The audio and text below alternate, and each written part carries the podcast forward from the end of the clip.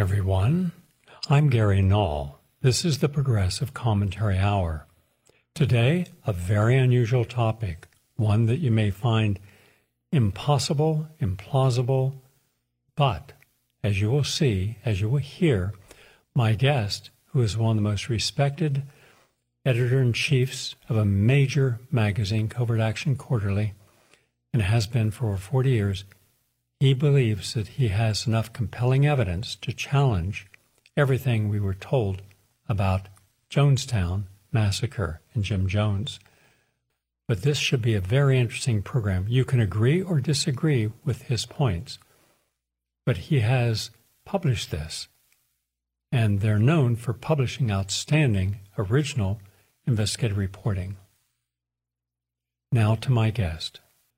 We have something to share with you now that seems almost implausible. What if I told you that everything that you were told about what happened in Jonestown, in the Jonestown massacre, which has entered American mythology as an episode of a bizarre religious cult with apocalyptic trappings resulting in a mass suicide of its followers. Remember all the photographs that we saw? All of them lined neatly side by side. And, uh, and we were told that this is what happens when you have a person who is a complete sociopath, as he was, psychopath. It has also been used as an example among anti cult advocates to discredit fringe, charismatic religious leaders. However, as you're going to find out in a moment, there's a completely new and different story. The story is completely different and related to U.S. intelligence co- cooperative and co op operations. We're going to share the main story with you today the cult founder, Jim Jones's connections with the CIA and U.S. interference in foreign nations. What is the evidence? It will be laid out in detail. So we have on the line now with us Jeremy Cosmar, Mar, excuse me. Let's do it over. Sorry. Jeremy, do you pronounce your last name Kuzmarov? Yeah, Kuzmarov is good. All right, here we go. Sorry. Welcome back, everyone. I'm Gary Null. Do we have an unusual story for you? Something that may seem implausible, impossible, not credible. But what if I told you that of all the people massacred in, in Jonestown, an epic in history that is a part of American mythology is an episode of a bizarre religious cult with apocalyptic trappings, resulting in a mass suicide of its followers and the suicide of its founder, Jim Jones. It has been used as an example among anti cult advocates to discredit fringe or charismatic religious zealots and leaders. However, as my guest is going to lay out, what if virtually everything we were told was wrong? What if it was the CIA and other intelligence agencies' special op? Seems impossible. What if these people were murdered by lethal injection and their bodies placed? What if James Jones or Jim Jones was able to facilitate his escape with the assistance of U.S. intelligence agencies? Seems incredible. Let's now talk with the managing editor of Covert Action magazine, a 40 year old publication that hosts a number of extraordinary writers and journalists providing some of the most important original investigations on current events of any publication in American history. My guest, Jeremy Kuzmarov, is the author of four books on U.S. foreign policy, including Obama's Unending Wars from uh, from from there, we go to the Russians are coming again. And then the magazine's website is covertactionmagazine.com. I've been reading Covert Action Quarterly since its inception. I have a great deal of respect for it, and as people listening to this program know, I've referred to mainstream media if nothing else, then to discredit it would make this a front page story. I've yet to see anything, anywhere, discussing what they have uncovered. Nice to have you with us today, Jeremy. Thank you. It's it's an honor to be with you. Jeremy, what is the actual evidence that you can show that the victims were actually murdered and did not commit suicide, and including the children? And I've always wondered how was it that when a person's taking, let's say, cyanide in their Kool Aid, that they're not doing what a normal person who is committing suicide would do. They begin frothing at the mouth, their body goes through contortions. They're not neatly all laid out uh, in, as if they were just completely still without any body movement when they died, and all side by side by side by side. When I saw this, I thought that's impossible, but you know, we had nothing to contradict it. Please take us now through this extraordinary story that, if true, and if you can document it, would virtually change our perception of the U.S. government, its foreign policy, the role of the CIA in covert operations, and false flag, uh, flat false flag operations. We need to hear this. The forum is yours. Thank you. Yeah, and uh, there's so many layers here. So but yeah, on the first point, I mean, yeah, the, the official story was that these people drank the Kool Aid. You know, they'd been part of this religious cult. They were followers of Jim Jones, who had uh, you know, he started out in Indianapolis as a preacher, and uh, he was a very brilliant showman, and he did all these healings. And he also presented himself as somebody, you know, very progressive on race issues, who would bring together black and white. And when he moved to California, he was very active in the anti-Vietnam War movement, and he attracted a lot of idealistic types who had been in the counterculture movement and anti-Vietnam War movement, and others maybe who had, uh, you know, uh, people who were troubled uh, who found uh, help or, or salvation in his church. And then he established this, you know, colony in Georgetown, uh, sorry, Jonestown in, in Guyana. And yeah, allegedly he had all led them to commit suicide, you know, to drink the Kool Aid. That's a famous slogan, you know, don't drink the Kool Aid. But if you look into it, yeah, as, as you uh, touched on, it was impossible for them to have committed suicide. Uh, even, you know, at the surface, you can see that there are problems with that uh, assessment because, yeah, the, the one is that the bodies were neatly lined up uh, when allegedly they had drank, you know, they had drank cyanide poisoning that had been mixed in their uh, Kool-Aid. But cyanide poisoning, you know, causes violent contortions, uh, and you would see like the victims, yeah, they couldn't have been, you know, neatly aligned like that. Uh, they would have been all over the place. And also, yeah, there was a forensics uh, investigation by Dr. Leslie Mootoo, and he found like punctures in the back of their necks uh, and you know injections in places that somebody would have had to have physically injected them. You can't inject yourself in that point, point of the back. And they had all kinds of blisters and uh, bruises indicating they had been uh, pushed down and for- forcibly injected uh, with something.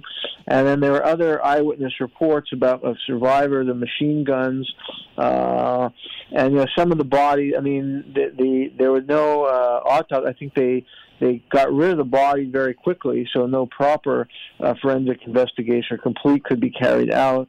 Uh, and some of the victims had clearly been uh, shot. And Mootoo had concluded that, yeah, at least 700 of the victims uh, were victims of homicide. Uh, and a few had been killed with dum dum bullets that were used in the JFK assassination, like heavy duty military uh, weaponry. Uh, so there was just yes, incredibly strong evidence that this was a murder scene, not the scene of, of the suicide. Uh, and then we can get into the background of Jones and, and what potential motive would have been. Good. That's just a brief overview. Now take each part of that and go through it. For example, in any type of murder, murder, suicide, you're going to have autopsies. You're going to have clinical examination by coroners or pathologists. This is not a, a random event. This is once in a world event. You see this particular thing happening. So, what was done by the local officials to determine cause of death? And then, did they find that there was these people were murdered by lethal injection in the back of the neck? And if so, why did that information never come out? And then tell us about the American officials who were on the ground or involved in there at that time. Take us through each one of the uh, comments that we can show can be deconstructed from the official narrative. Okay. Well, firstly, I think the investigation was carried out, you know, in a haphazard way by local officials. Uh, somehow, yeah, the, the CRE radios show that somehow the CIA knew about this, uh, and that there were uh, officials of the CIA and embassy there before the local uh, police, you know, came on the scene. Uh, then, you know, a lot of the corpses were embalmed before an autopsy could be performed, obscuring their cause and manner of death. Other bodies were left out to rot and decompose, making autopsy impossible.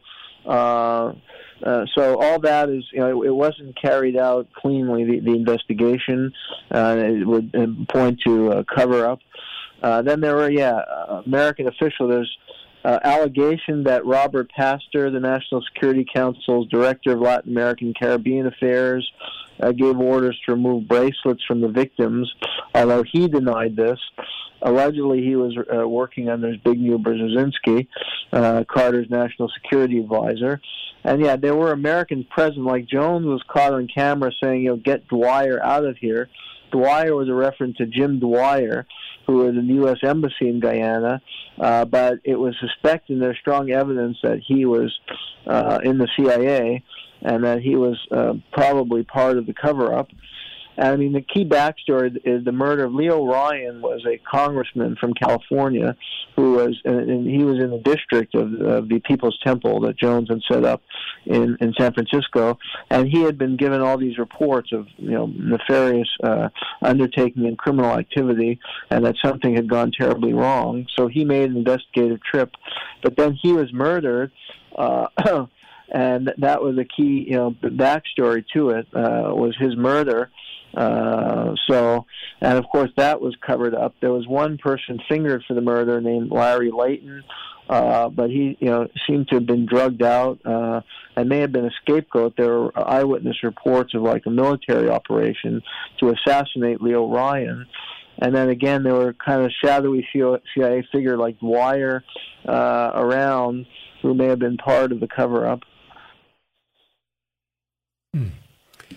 So we have all these people, but there's one piece of evidence that's unique, and that is that before any local officials knew there was a massacre, and in fact, supposedly several hours before the massacre, the CIA knew that there was a massacre. How is that possible?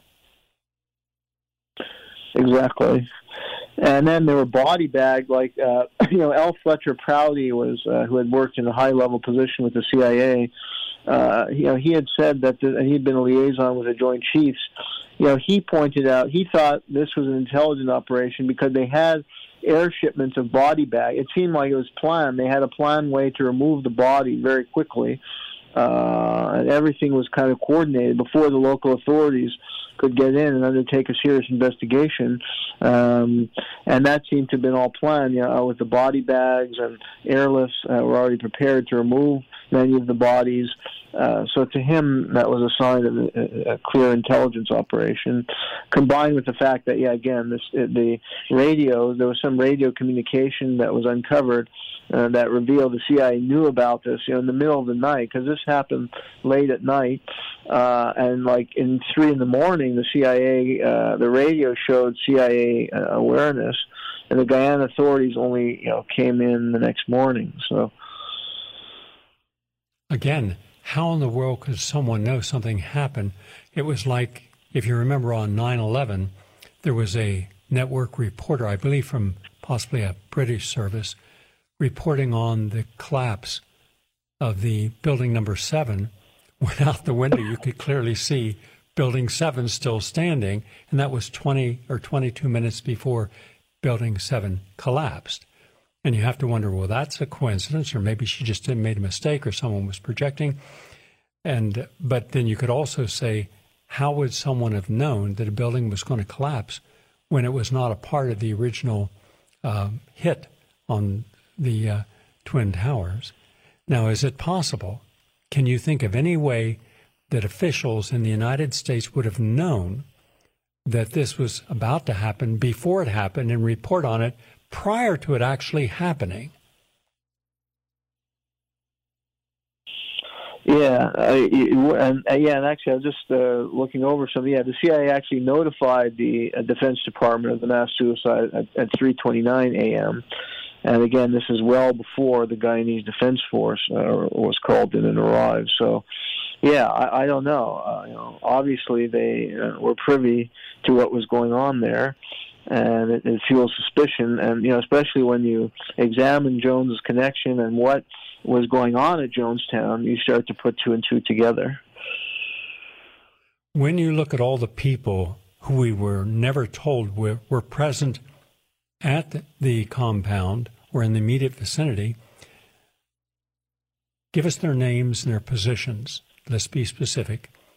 And what rationale would they have for being in the immediate vicinity or at the vicinity when the massacre occurred?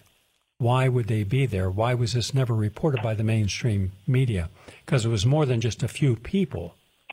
These were all people associated with the deep state. Correct. Yeah. Well, one was Richard Dwyer because uh, Jones was heard on on video on uh, tape, you know, saying "Get Dwyer out of here before something happens to him." Uh, so Jones obviously knew something bad was going to happen. They didn't want Dwyer you know, to be uh, impacted, uh, or you know, possibly, you know, since these murders were going on, he didn't want him to be accidentally murdered.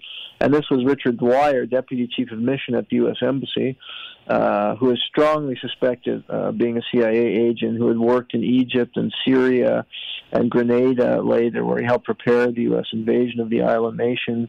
Uh, and yet, uh, Philip Agee had identified him as a CIA agent um, years earlier. So, um, uh, you know, uh, yeah. So that I mean, that's I think one you know key figure. Uh, and Dwyer had accompanied Leo Ryan because Leo Ryan was a leading congressional opponent of the CIA, and he had supported the Ryan Hughes Amendment, which uh, provides significant congressional oversight of the CIA. Like the CIA had to report all their operations now that would have to be authorized by Congress. And yeah, he was really probing into Jonestown and, and the secrets surrounding it. So he was an enemy of the CIA.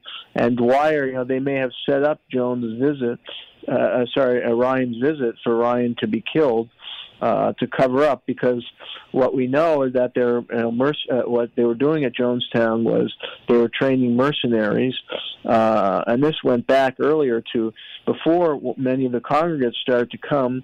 But I mean, officially it was like you know they were developing agriculture, and it was like a kind of a commune where they lived and shared everything, and they were self-sufficient, growing food. Uh, and it was actually fairly productive uh, as far as you know what they were producing. Uh, but there was uh, you know, kind of uh, separate wings of this area. You know, the pretty remote, isolated area, a beautiful area of the Guyanese countryside. And there were uh, parts of the uh, compound where they were training mercenaries, and that had gone back some years earlier when they had purchased the land.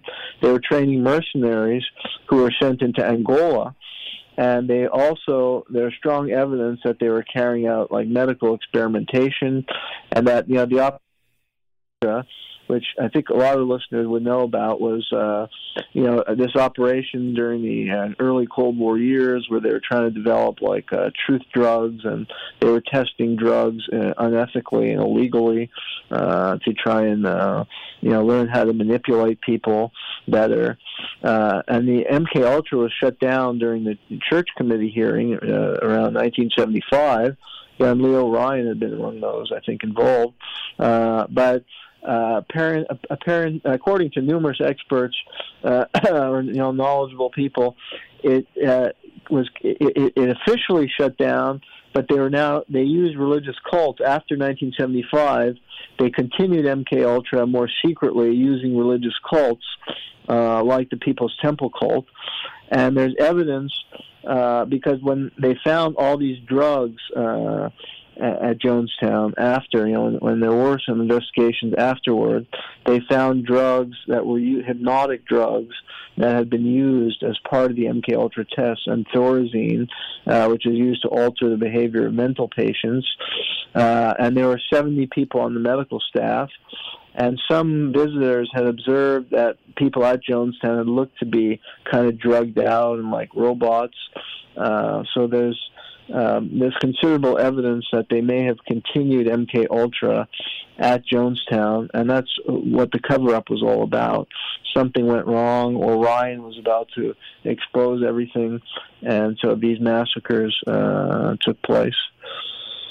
You, in your article, you have an interesting story about who actually killed Ryan, and uh, and could you give us background on that person? Um, what, was it a person or from my memory i'd have to i, I think it was like a military because well they fingered larry layton for killing him. There was only one person who was ever indicted and jailed for this these killings and that was uh, larry layton. He was the son of lawrence layton who had been head of the chemical and biological uh, the army's chemical and biological warfare branch at the dugway proving ground in utah and he had been involved in the operation mk ultra and he had been involved in tests on like toxic agents and nerve gases. Uh, and his his family, he and his family gave a ton of money and were, were the finance, some of the major financiers of Jonestown.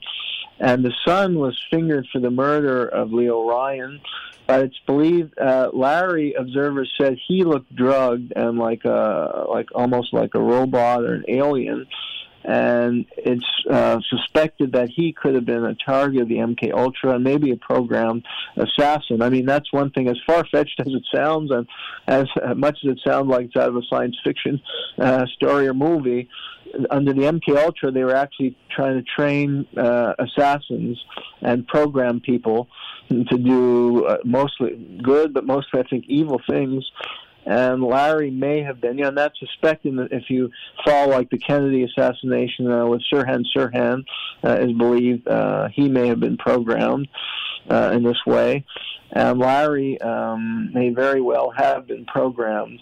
Uh, but I'm not sure that he was the actual assassin. I think there's evidence of a military style operation, and there are even photos uh, that look like Green Berets and there were use of dum dum bullets uh, which shatter upon impact and had been used by the CIA in anti-Castro operations and uh, were used in the JFK assassination. So I don't think Layton was the actual assassin. He may have been a, a decoy or set up. Uh, but he did go to jail for some years, although I don't think it was that long a sentence. Tell us about the association of Jim Jones to the CIA and all the ways that he was supported, where in the normal world a person could not rise to the level he had and be as accepted as he was without being exposed or discredited. And then how on the at the time of the massacre he was quickly gotten out of there and how they put up a a feint where he went to one end of the island, yet there he was supposed to have gone to the other end of the island, or waiting for him at the other end of the island were assassins. They were waiting to kill him then, but he was able to escape and uh, went up through what was it, Venezuela? That uh, uh, one of the borders he was able to have assistance that if he got there, they were to be rescued and taken out to another place. Tell us that part of the story, please. Okay, sure. Yeah, and two elements. Yeah, first on the background, there is strong evidence. Uh, uh, I think very convincing evidence that Jones was in the CIA. His background was that yeah he grew up in Indiana, small town in Indiana. Uh, his father was repu- reputedly uh, sympathetic to the Ku Klux Klan, although he may have uh, invented that story to play up his kind of bona fides as this racial healer uh, in America. And yeah, he he had a flair for for preaching, and uh, he was a showman, and he had a very dynamic personality. So he built up a following uh, in in small town Indiana and built a church uh, in in Indianapolis. Now he was spotted at a meeting. It's believed he may have his ties to intelligence agencies may have gone back to around 1950.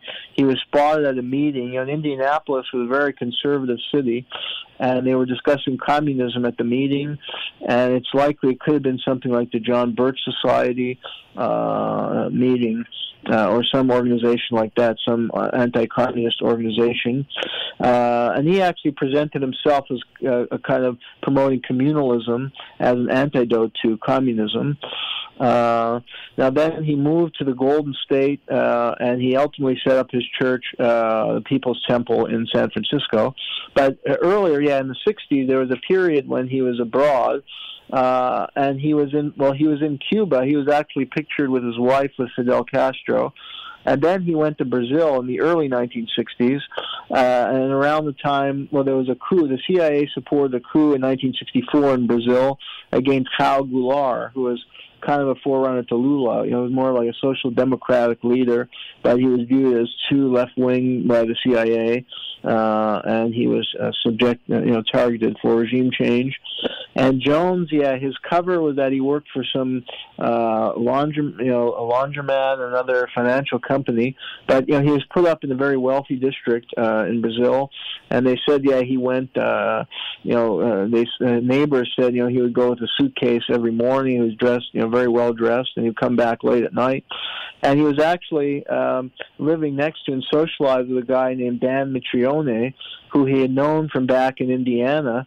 And Dan Mitrione was a known CIA agent who was involved in the police training program during the Cold War. He, uh, Mitrione had been a police uh, chief in Richmond, Indiana, and he headed the uh, USAID Office of Public Safety police training programs in Brazil. Uh, later in Uruguay, these are programs to train like the police and the secret police to uh, for you know uh, the purposes of the Cold War to monitor the communists and to develop blacklists uh, and to ultimately, you know, arrest uh, communists. And they were linked to torture. Those programs became very controversial and provoked public outrage because they were linked to torture. And Mitrione was killed in 1969 after in Uruguay uh, because he was labeled kind of public enemy number one because he was supporting Uruguayan police who were going after this left-wing group, the Tupamaro, and they had carried out torture. And Mitrione seemingly was promoting torture tactics and even brought beggars off the street in in, in training uh, courses and like tortured the beggars in front of uh, the the students and the recruits to the police. So Jones was very closely cl- connected with Mitrione, including in Brazil. Um, and he was outed in the Brazilian media as a CIA agent, and he had to leave Brazil. And then he went to Guyana, and he developed ties with Forbes Burnham in Guyana. And the U.S. had military bases in Guyana, and they also had bauxite there. Uh, so was you know, uh, minerals that interested the uh, U.S. government, and um, yeah, so Jones. Uh, well, there was a coup also there where the CIA was involved in the overthrow of Cheddi Jagan, who was kind of like um, Raul Goulart. You know, he was an in, an Indian because Guyana had division between the Indian population and the Afro Guyanese. And the CIA actually fomented racial divisions and racial conflict and that may you know that appears to have been Jones's uh, role was to foment these racial divisions as part of regime change operation directed against Cheddi Jagan, who was a leftist. Um, and whose wife had actually, I think, uh, may have been at one point in the American Communist Party or was an American leftist. Uh, and so, yeah, he was overthrown, and Jones uh, was sparking racial riots and supporting the Afro Guyanese leader Forbes Burnham, who was also very corrupt and then Burnham, uh, yeah, allowed, and that that was the kind of background to the setting up of Jonestown because Burnham was supporting Jonestown, you know, in the purchase of the land for a very cheap uh, price. Uh, so Jones had cultivated his connection with Forbes Burnham in the 60s as part of these regime change efforts. And yeah, there was, again, strong evidence that he was uh, fomenting racial divisions uh, and riots as part of the regime change uh, operation. So, and then, like when he escaped, yeah, what happened uh, in the massacre is that the body, like they identified somebody resembling Jones who was killed, but then the, the uh, I think Jones had some tattoos, and so it wasn't actually Jones. It seemed to be like a look-alike, but it wasn't quite Jones. And then like the gun, it was supposed suicide. Like Jones supposedly shot himself at the end, but the gun was found like yards from him, uh, so it, it didn't add up to uh, a suicide or, or Jones being the person. And it's believed he may have escaped by boat, yeah, to Brazil where he had connections since he had lived there, or somewhere else, yeah, possibly Venezuela, or possibly he was assassinated after. But it's it's it's cloudy what happened to him. But at least you have a you have a trail from the massacre to him escaping, setting up a a uh, a type of escape that he he obviously knew that the destination he was supposed to go to and be taken out by boat to another location could be a setup, in which case he went in the opposite direction, giving him time to make it to the border. Whether he got across that border or not, um, we don't know. We don't know what happened to him. But also, didn't Jones have a tattoo on his chest? And the body did not have a tattoo on his chest. Yes, that's correct. Exactly. So he, he was not, uh, his body really was not identified at the scene. And yeah, we don't know uh, quite if he escaped or not. If he escaped successfully, yeah, the evidence would appear that he tried to escape and he may have been successful and assumed another identity, or perhaps he was killed and didn't make it. Well, we know that the CIA is known for uh, doing down and dirty, and so this sheds a whole new light. And you mentioned Sirhan Sirhan is being hypnotized. I interviewed Robert Blair Kaiser, who wrote Sirhan or RFK Must Die. And it was the first major book with an outstanding investigative journalist who interviewed with a psychiatrist that he found and took in Sirhan Sirhan. And under hypnosis, Sirhan Sirhan would repeat, uh, pay to the order of uh, Sirhan Sirhan, blank, blank, blank, meaning he was repeating what he had been conditioned to believe under some form of mind control or hypnosis. He also passed the lie detector test uh, that he did not have any recollection of killing RFK. Also, we know that the door that had multiple bullets in, more than what was in Sirhan Sirhan's gun, all the bullets have been accounted for. Who he shot, Roosevelt Grier, uh, into the wall, into the ceiling, but that door disappeared from Los Angeles Police Department's uh, custody. In fact, almost all the evidence that could have shown that there was more than one shooter in the kitchen in the pantry, uh, all that disappeared. Now, in the normal case uh, of events, that wouldn't be the case. You would have your evidence, your forensic evidence, and you present it. And uh, so we we have we have what could be a uh, black op operation uh, by those who didn't like Kennedy's. And by the way, JFK or uh, uh, not JFK, J. Hoover hated the Kennedys because uh, Robert Kennedy did not like how Hoover had been handling the FBI as his own private agency. And uh, so there was a lot of blame going around after the fiasco of the invasion of Cuba and the Bay, of Pigs, and also Curtis LeMay, Curtis LeMay and others who were on the Joint Chiefs of Staff uh, and who supported the killing of Castro but nobody wanted to take blame for the fiasco. And so Kennedy was going to eviscerate the CIA. He had plans on doing that. And so his assassination stopped him, and his brother was stopped. And we do not know the full truth of anything as of today. That's why I believe that we should, at the very least, look at the evidence that you are reporting on. The fact that you have a very tough executive committee or board of directors. And I'm sure that you had very contentious arguments about allowing this article uh, to go forward. And uh, because a lot of people are going to attack your organization and you personally for putting forth information, no matter how much documentation you have. Um, they're going to say you don't prove anything. How do you respond to that? And did you have any arguments about publishing this article? Uh, not this particular article.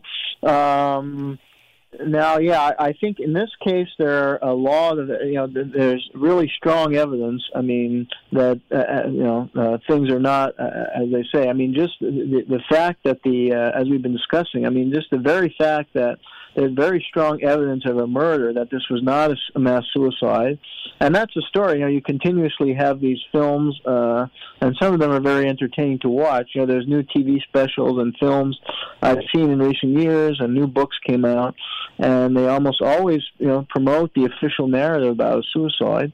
But the evidence is is incredibly strong. Just like as you were saying, the Kennedy assassination it's overwhelming that Sirhan Sirhan was not, you know, was not the, the shooter the lone gunman. I mean, Kennedy was shot from the back. Sirhan was shooting from the front, and yeah, there were many bullets found at the scene there. So I think yeah, we have a similar case where anybody who looks into this uh, seriously you know finds that the official story doesn't hold water. And then there's so many layers. Yeah i mean our magazine is devoted to exposing the history of the cia and of course you know you're dealing with a since you're dealing with a secretive agency uh, you know, it, you know, the smoking gun proof is not always there, but you have to, you know, piece things together, and that's, you know, partially our job uh, is to do that. In this case, yeah, I mean, there's so much strong evidence for Jones' background in the CIA, and you know, including his connection with with Dan Mitrione and his involvement in Brazil and Guyana at time the times of these CIA uh, operations. Uh, so I, I, think that's very very strong evidence. And then yeah, there, again, there's so much evidence uh, that makes I think anybody suspicious who has an open mind about this, including all those drugs. You know, how do you account for all those drugs that were found? Uh, that were the kind of drugs you associate with with MK Ultra, uh, and, and the witnesses who say they look like robots. And then there's the role of the um, you know the Layton family, which we hadn't got into yet, but uh, they seem to be you know the, the key family behind this. And uh, Lawrence Layton yeah, had a history of involvement. You know, they're providing a lot of the financing, uh, and the whole family is connected because Debbie Debbie somehow got out with the younger daughter. Uh, she like got out a, a few weeks before, and you know she then later went on this book tour and was promoting uh, stories about Jonestown. Uh, although it believes, yeah, it's believed maybe she was in on the whole operation, and that she took some of the money for herself because they had amassed a huge amount of money. But yeah, the father, the patriarch Lawrence Layton, again was involved with the MK Ultra and and uh, chemical and biological uh, warfare experiments, uh, and he was uh, again, financing uh, this operation, intrally connected to it. And then his son, uh, Larry, was the one who was fingered for the death of Leo Ryan. So, so yeah, that family is, uh, I think, very important to look at, and uh, you know, making the larger connection, uh, the family is very vital. So, yeah, I mean, I, I think the this article that I did doesn't answer all the questions, but it does raise a lot of question and presents evidence, some of which was already published. You know, there's an excellent book by, I think it was a thesis. I don't know if it was ever published, but if viewers and listeners are interested in doing more research, I would really, and looking into this, recommend the, uh, again, I think it's a thesis, but I think it's available online by Michael Meiers, was Jonestown a Religious Experiment? And he, I think, studied this for years and you know he really presented a lot of good research and insights that I was able to draw upon. And he actually uh, he focuses a lot on the Layton family, and he views this as part of the kind of the nat- nazification uh, of America because um, Lisa Layton, Lawrence Layton's uh, wife, who is a supporter of Jonestown uh, and involved behind the scenes, uh, she came from a Nazi family. She escaped from um, Nazi Germany. Actually, the cover story was that she was Jewish, and they were Jews who escaped. But actually, uh, Meiers found that her family were Nazis, and she was very young at the time. But she may have even imbued the Nazi ideology of her uh, parents. So uh, that's the way Meiers presents this as like an extension of Operation Paperclip, and that these, uh, you know, MK Ultra uh, was kind of like a Nazi type uh, thing where they're experimenting on on humans, uh, carrying out uh, illegal and unethical okay. medical experiments, and that's something the Nazis were infamous for. So, yeah, it's really a dark underbelly of, of U.S. society and government. And the other dimension we... is that uh, they're trying to discredit the, the 60s movements because they really played up how Jones was this figure out of the 60s and this progressive figure who was anti-war and bringing the races together.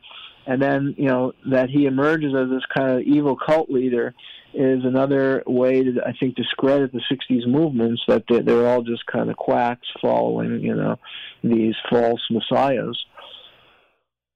Okay, but Jeremy, let's we have to be very fair here also that until such time that the wife, daughter associated are charged, then you must say that uh, it is suspected or it's your belief, because otherwise um, they're innocent until proven guilty, and we must give them that absolute benefit of a doubt. More importantly, for me, is no one seems in the mainstream media today including all the 51 top intelligence agency executives, including the heads of the CIA and the National Security Agency, et cetera, they denied that anything in Hunter Biden's laptop was legitimate. It was all Russian. Now, they have been found to be wrong. All the media were found to be wrong. Rachel Maddow and all the programs they did, all their guests were all wrong. The entire media was wrong. Now, now we know that the laptop is real, and therefore what's in it, which could indict the president of the United, sitting president of the United States and others, could also be real, and yet they didn't look objectively for the truth. They started off saying that anyone who even suggested that that laptop was real was a conspiracy theorist.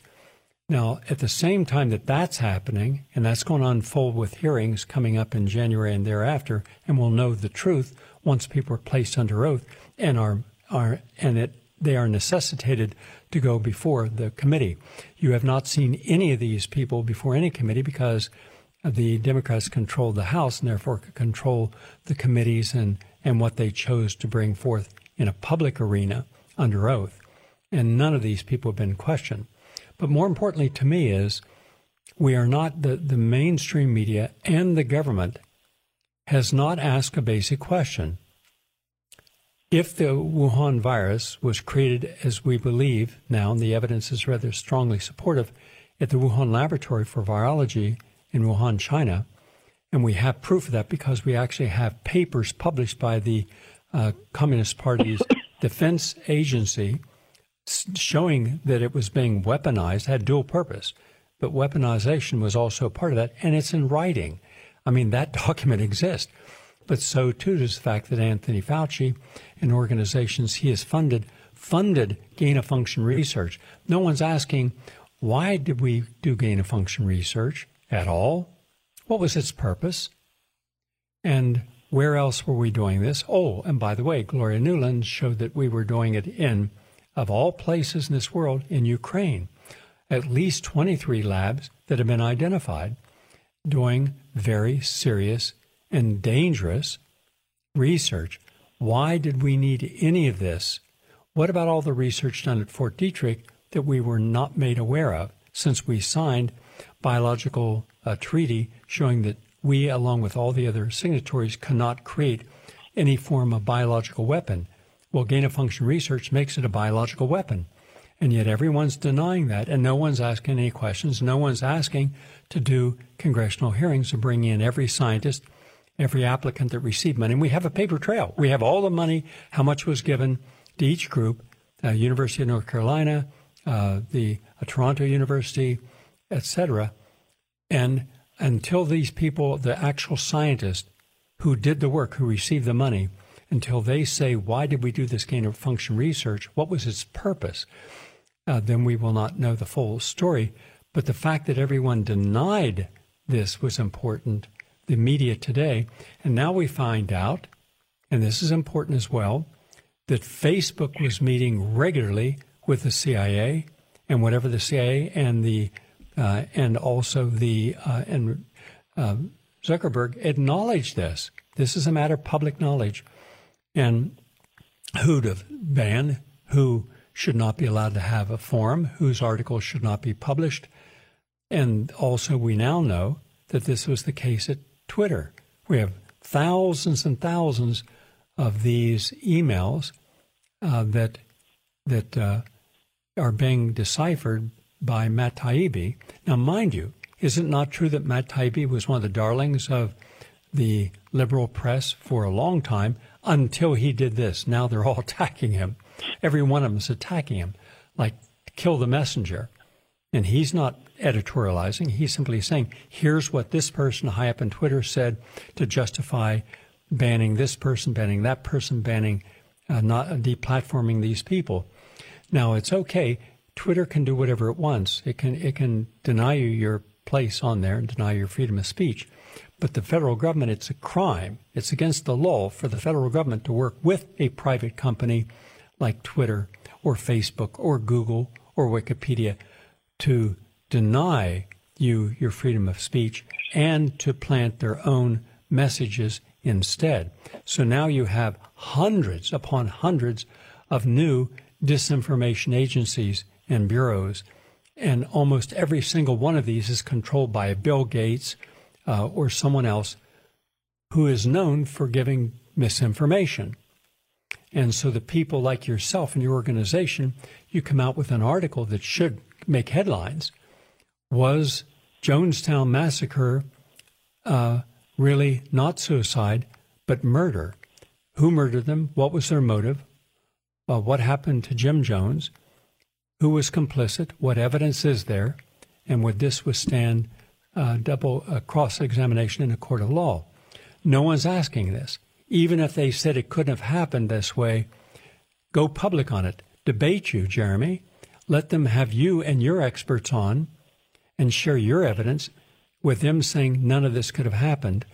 Now that you can bring in, uh, with a more open house, you can bring in experts you could subpoena the CIA and the people at that time who are still alive or documents that they have to show the evidence one way or the other and then let the public make up its mind. None of this is being done because today it is the government who is the primary uh, sponsor of disinformation and misinformation. Everything on COVID is disinformation, but they don't want the truth to come out. I want to share that with you before we close because that is the same environment today, even more so than what we had at the time of Jonestown. Yeah, I think that was really well, uh, brilliant how you phrased it, and I think you're right on the mark, unfortunately. And uh, yeah, I mean, I found that in higher education, there's no effort to investigate this stuff. Uh, you know, the dark uh, history of the CIA, and yeah, absolutely, I would welcome uh, you know, debating somebody, or uh, if, if yeah, I think a key would be to try to you know declassify more documents about this. Uh, could shed more light and, and could uh, help answer some of the unanswered questions. Now, yeah, a lot of the people involved have passed on, but uh, there's still some people who are alive. And actually, yeah, one of Leo, I think the article ends with a quote from one of Leo Ryan's aides, uh, William, uh, the son of him, and he said, you know, uh, it, you know, it's going to. Uh, well, he said, yeah, whether there was some broader conspiracy and what it might have consisted of, are matters I've determined to leave to future generations. This is even the son of the age. You know, it's, it was so hot then, and it's still hot 30 years later. And yeah, there's you know vested interests who are, I think, intent on uh, blocking the truth from coming out. But I think we we should still try uh, whether it's this or yeah, whether more recent cover-ups, uh, you know, like with the COVID. Uh, it, it's up to independent citizens and, and, journalists like us to try and get at the truth. Uh, so, I agree. Well, Jeremy, thank you very much for being with us. My guest, Jeremy Let me spell his name K U Z M A R O V. He is the managing editor of Covert Action magazine. It's been around for 40 years.